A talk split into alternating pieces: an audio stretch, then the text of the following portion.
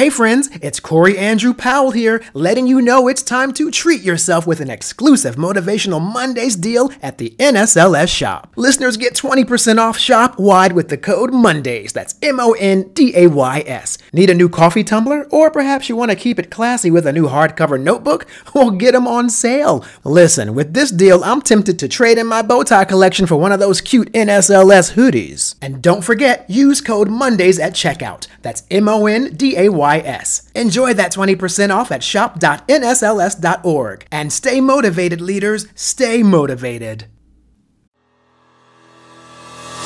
Hello, I'm Corey Andrew Powell, and I'm joined today by the multi talented Justin Sylvester, co host of E's Emmy nominated show Daily Pop, and a weekly segment on The Today Show with Hoda and Jenna called The Scoop.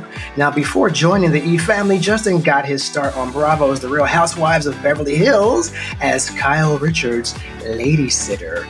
So, Justin, welcome to Motivational Monday. Hi, how are you? I am well, and again, thank you. You know, people don't know we had a little technical difficulty before we got here, but we made it happen. I just love that, like, people don't know what happens. Like, people don't know the ins and outs of making a show. You know what I mean? they like, don't. They don't. Oh, they have no You- clue. you know, No, and it's funny about you too because I was just going to ask you about that. People think it's all fun and games, but especially because you are working like on multiple shows. So, I mean, just before we even get started, what's your, your day like to get up and have to record all these shows? You, you know, it's not cr- as crazy as you would think. I'm very lucky that my shows are live, which is a blessing and a curse because you do it once, you get in, you get out. There's no redos or retakes or, you know, can I do that all over again because I said someone's name wrong? You have to just accept that there's going to be mistakes and keep it moving. You know, there were times early on in Daily Pop where I would beat myself up and, and so would Twitter. Okay. Twitter Oh. would, Twitter would come and knock my ass out for The kids are you know, mean. oh, they would read. And God knows, like, you know, I've messed up a thousand times on my show. I just learned how to get to a place where I accept that I'm not perfect and keep it moving and laugh at myself. Yeah, that's so important, especially because when we deliver lines, people don't realize, you know, oh, you're going to flub a line, but it's kind of how you recover from that, which is people don't understand. You know, you don't freeze and freak out, you just keep it moving. And that's exactly what we do here as well. So I want to just first off tell you that we're a leadership podcast, as you know, and I think you are one of the greatest examples of someone who took an opportunity and ran with it and really maximized the moment. So, as I mentioned in the introduction, you were first seen by the, the public on Bravo's Real Housewives show, and then that parlayed into the show Beverly Hills Nannies, I think it was on ABC. Yeah. And then here you are now, like co hosting with Hoda on the Today Show. So, tell me, Crazy. like, you came from like a small, like, southern town in Louisiana. So, how do you get from there to Beverly Hills? it's called acceptance. Like I accepted that my life was not going to be fulfilled in my small town in Louisiana. I knew that I wanted to be in a place where I was seen and heard and where people would just get me, you know? Mm. And I'm very lucky that like there were men on TV who I could look at and say, "Oh, this person figured it out." RuPaul's on VH1 right after pop up video at 11 o'clock in the morning, and someone gave him, you know, that moment. Ross Mathews, you know, was Gwyneth Paltrow's gay and went on to be on David Letterman. Like that to me was, oh, this guy's gay. Yeah, Queer Eye.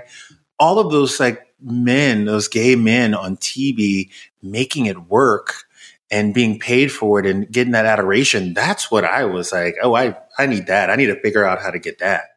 Yeah. And that's juxtaposed to your upbringing, as I've read, but you mentioned being a closeted high school kid. Yeah.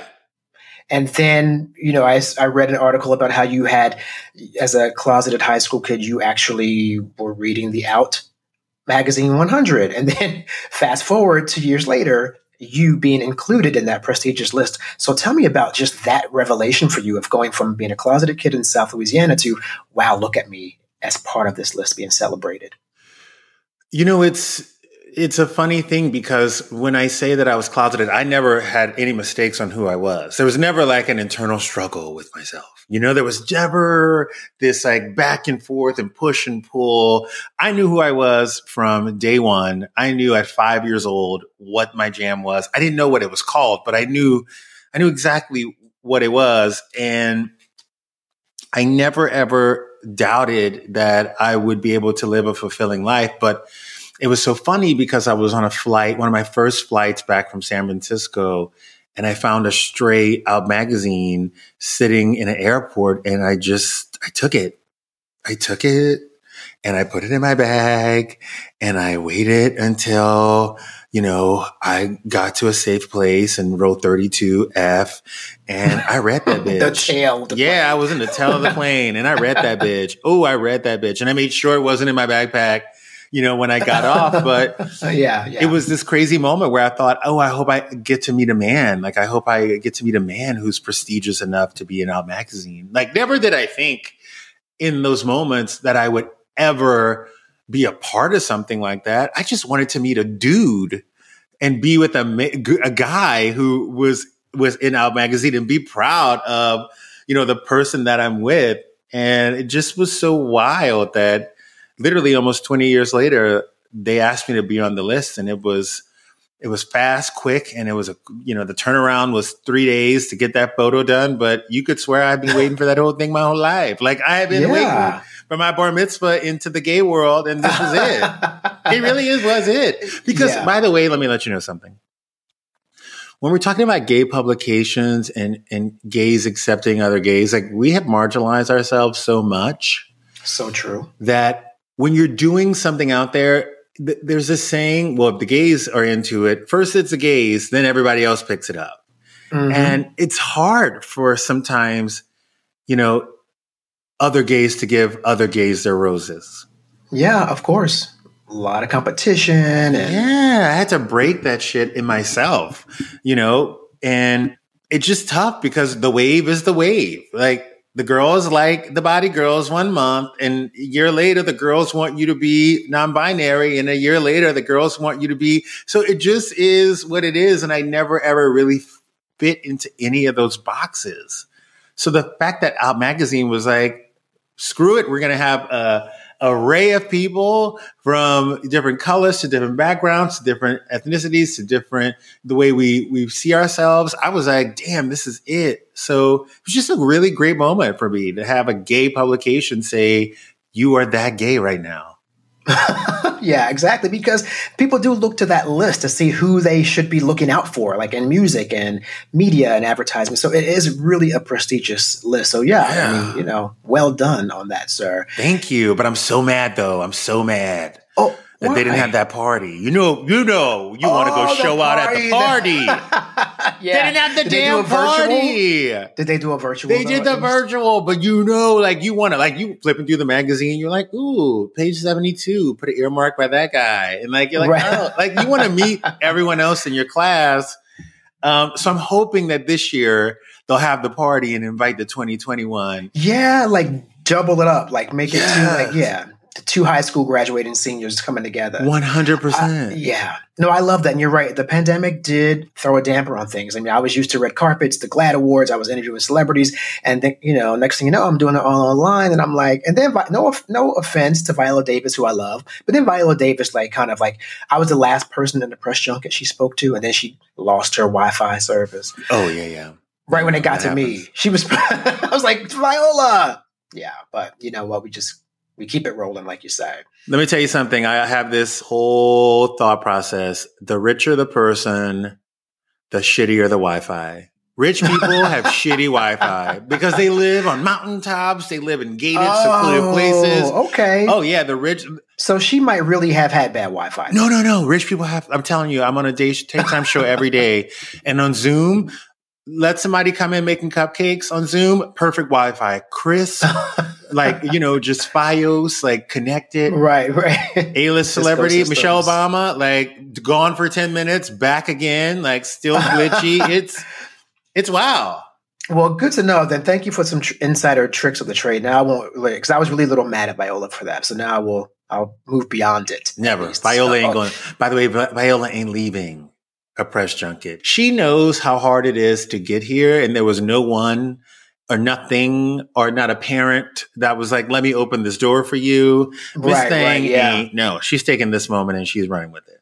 That is true. She lived in her car at one point, so I guess I can trust that she loves to be now recognized. So. Yeah well, maybe I'll get her on the next one, I guess. so, but let me ask you, you know, about your own success, though. I know the visibility now for you as a gay out man in media is important, and especially because I think it's correlated to your upbringing. Do you feel like now you can continue to also be the role model for maybe that next generation of young black gay kid somewhere in the country who doesn't really maybe see themselves in their community? Do you think there's a responsibility to sort of be that for him? You know, I think anytime that you are the first or only or not that many, but you're there, anytime that you are in that category, inherently you have to just, you have to show out.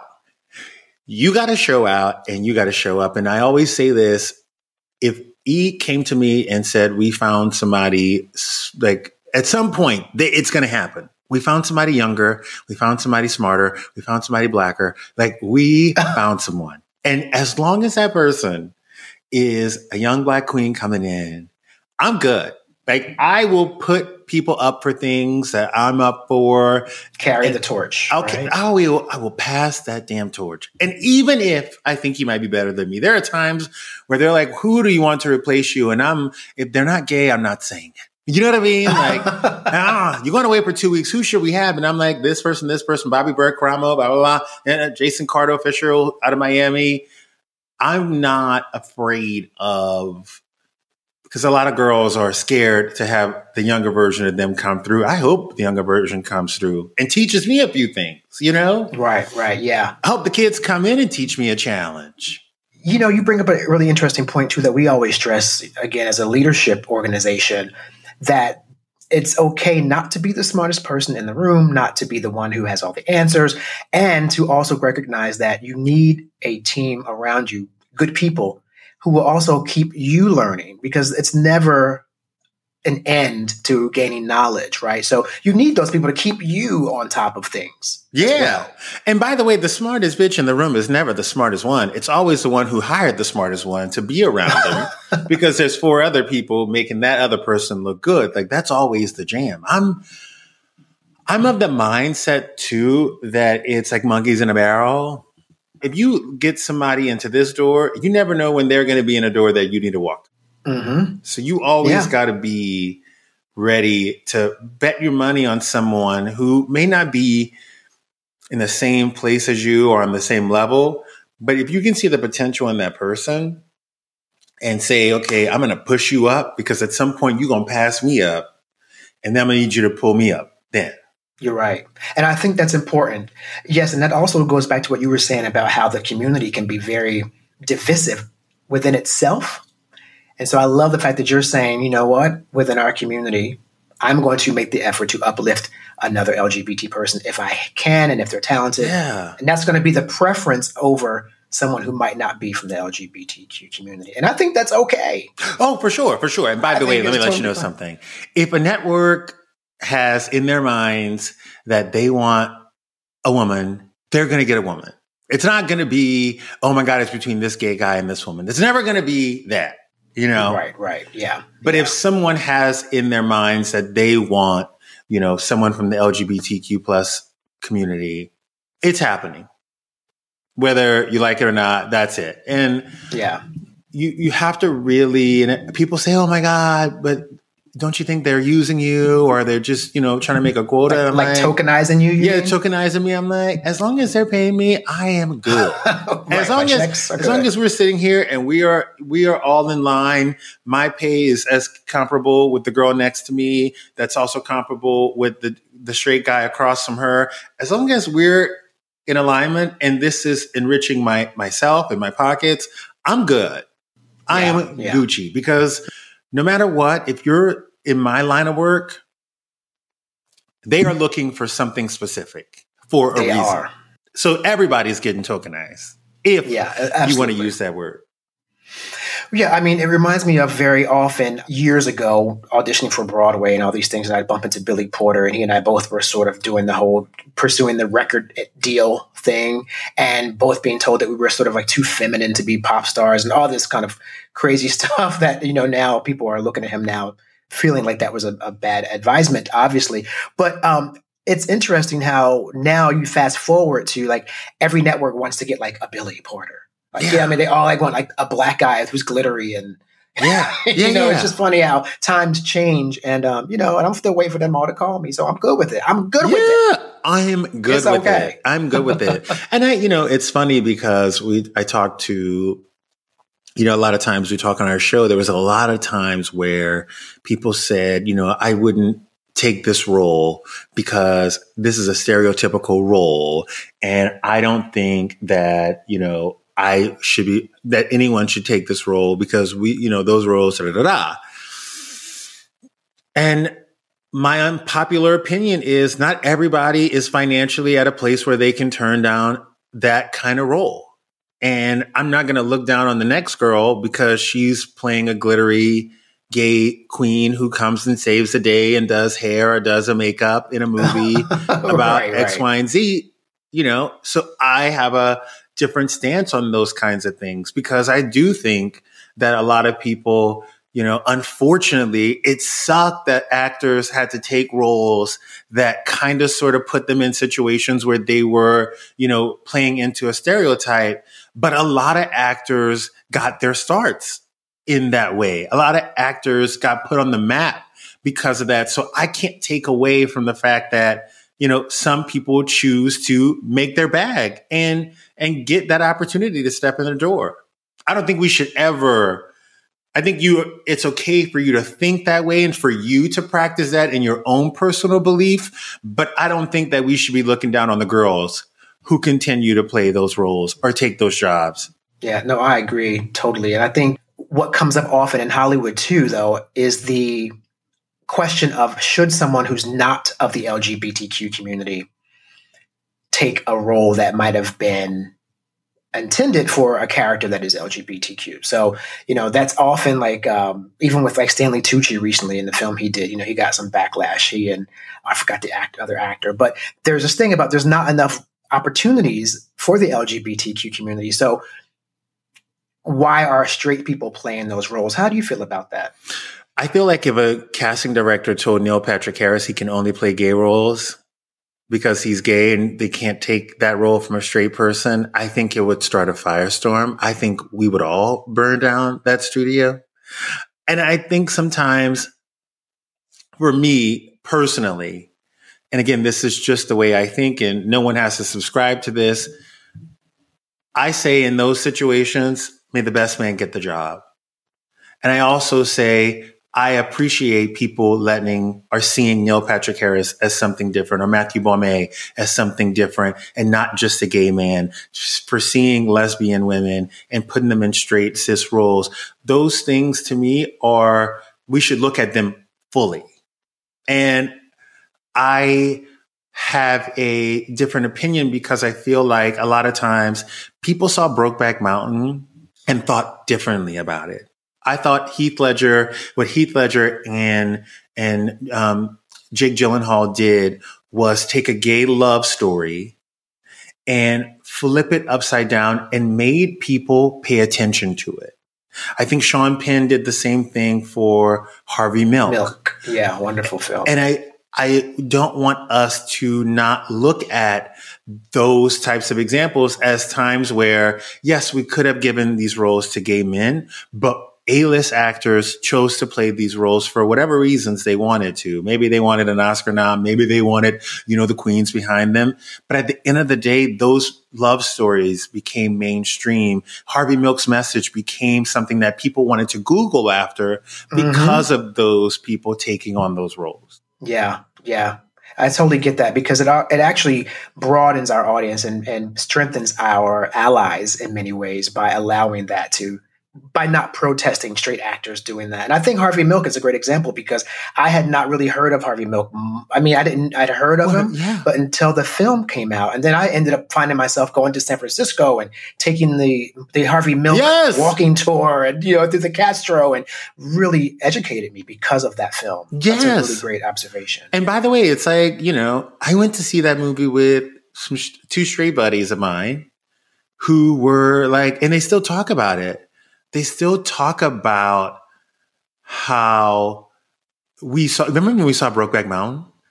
And isn't that crazy? And I'm like, yeah, it was crazy. We were set, we were 19 years old and we went to see Brokeback Mountain at a movie theater, the three of us, and you, you guys had no idea I was gay, but we still went to see it. And it was still right, like a right. big deal that like they were going to go see what Heath Ledger and Jake Gyllenhaal were actually going to do and left thinking, wow, that was kind of a powerful moment. It's, yeah, you have to really think about what would happen if we reversed all those things. Yes, gay actors would get the bag, gay actors would definitely get the opportunity.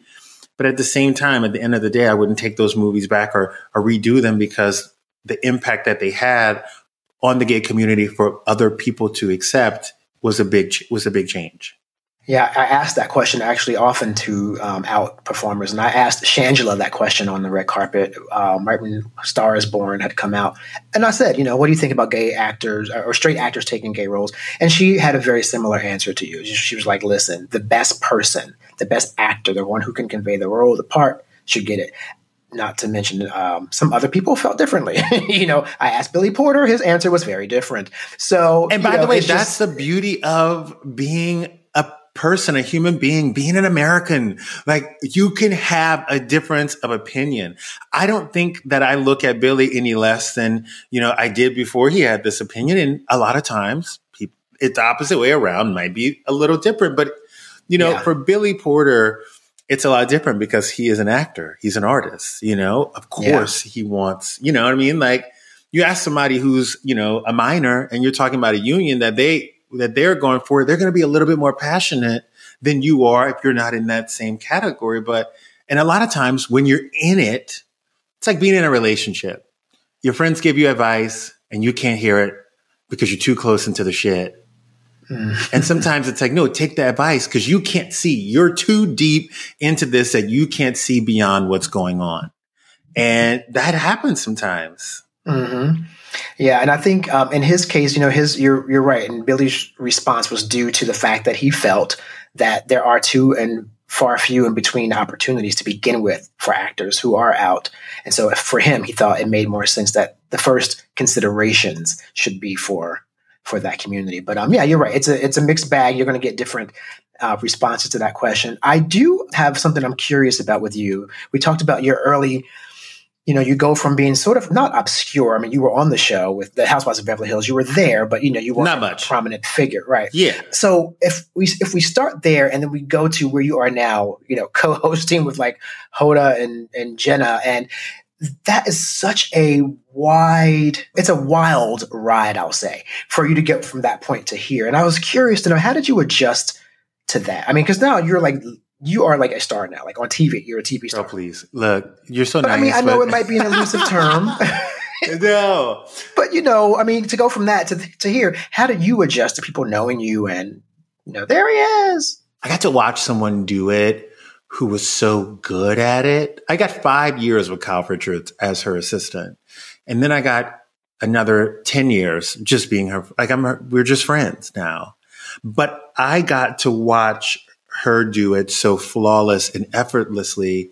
And I got a chance to see how authenticity, both on and off camera, really is how they're they're not mutually exclusive, but if you have them both, your life is a lot easier. And you know, just getting a, a master's course, you know, with them working on rich kids behind the camera, working on EJ NYC behind the camera, being on Beverly Hills Nannies. A lot of times people look at what you're doing and you're like, wow, you that was quick.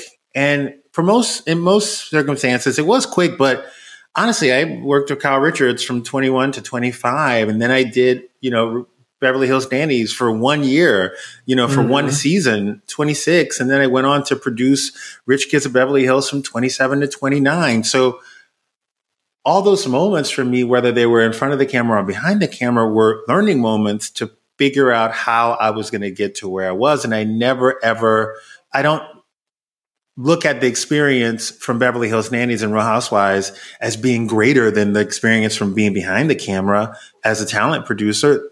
Both of those things were amazing for me to sit and learn and figure out how people and how you interact with with network executives and mm. PR people oh, wow. and how you interact with everyone from every job. Those things were so crucial. So honestly, I just got a very, you know, I got a very nice masters in, you know, working, but working with bigger people, you learn so much. It's still a learning process for me. When I watch Hoda on the Today Show, I watch her how she acts both on camera and off camera to the producers, to the PAs. Like this woman is top notch. And it's something that I need to learn. It's something that I still need to incorporate in my life because sometimes, you know, you walk in and this is not only your show, but this is your home. So if I'm having a bad day, my guest in my home can't feel like I'm having a bad day. My guest in my home can't feel my negative energy that I'm giving, talking to myself, that negative talk I'm giving to myself. And it, it's that that I learned from people, Kelly Ripa, I learned from, I learned that from Jenna Bush. Like, you don't know when those girls are having a bad day. They don't let you see it because they want you to have the full experience of the Today Show, you know? Yeah, and I think you're really uh, you're really aware of that too because what I know about you is that you know that that time on camera is to bring a moment, even if it's a, a quick moment, of happiness without controversy, so to speak. I mean, you give your opinions because you know you have things to say, obviously, but you have a very fun way of saying it. But I mean, I think you know, like you know, you're you're entertaining to almost be the escapism. They can turn off the the war and the pandemic, and you give them an hour of fun. That's all you have. I mean, you can't. At some point, my job is going to change, but right now, the assignment is X, Y, and Z, and that I can do with my eyes closed. What I can't do is, and what I'm learning better on how to do is to get to work and be a leader in my space. Because although I'm not, I didn't want to be the leader. I wanted to be the person who came in, give some laughs, get the fuck out, keep it moving. You know, my two co-hosts who I started with are gone. And I have to be the dude now and you are the person. Yeah, I was the I signed on as a third person that comes in. You know, I'm the I'm the flupper. You know, I came in, did my thing, no heavy lifting, and now I, you know, I can go. But that's not my reality anymore. My reality is you have no co-host. You are the leader of the show. You have to be the funny one and you have to welcome Loni Love. You have to welcome Bobby Berk. You have to welcome all these people on a weekly basis and make them feel like they can be comfortable here. But also you have mm-hmm. to keep the mm-hmm. morale up. You have to keep the team going. You can't do X, Y, and Z. And sometimes I'm just like, ah, this is a mm-hmm. lot. Yeah. Yeah. But what I'm learning to do, and I think every leader does, is how do you get to the place where you make it look like Hoda all day, every day. How do you get to that level of leadership where no matter what's going on, the house could be on fire. When that person gets to work, it feels like Disneyland. Thank you so much, Justin. I really appreciate your time. And, uh, you know, big fan here. Keep doing what you're doing. I think you're awesome. Thank you. Thank you. I appreciate it. Thank you for listening to Motivational Mondays, presented by the National Society of Leadership and Success, and available wherever you listen to your favorite podcasts. I'm Corey Andrew Powell, and I'll see you again here next week.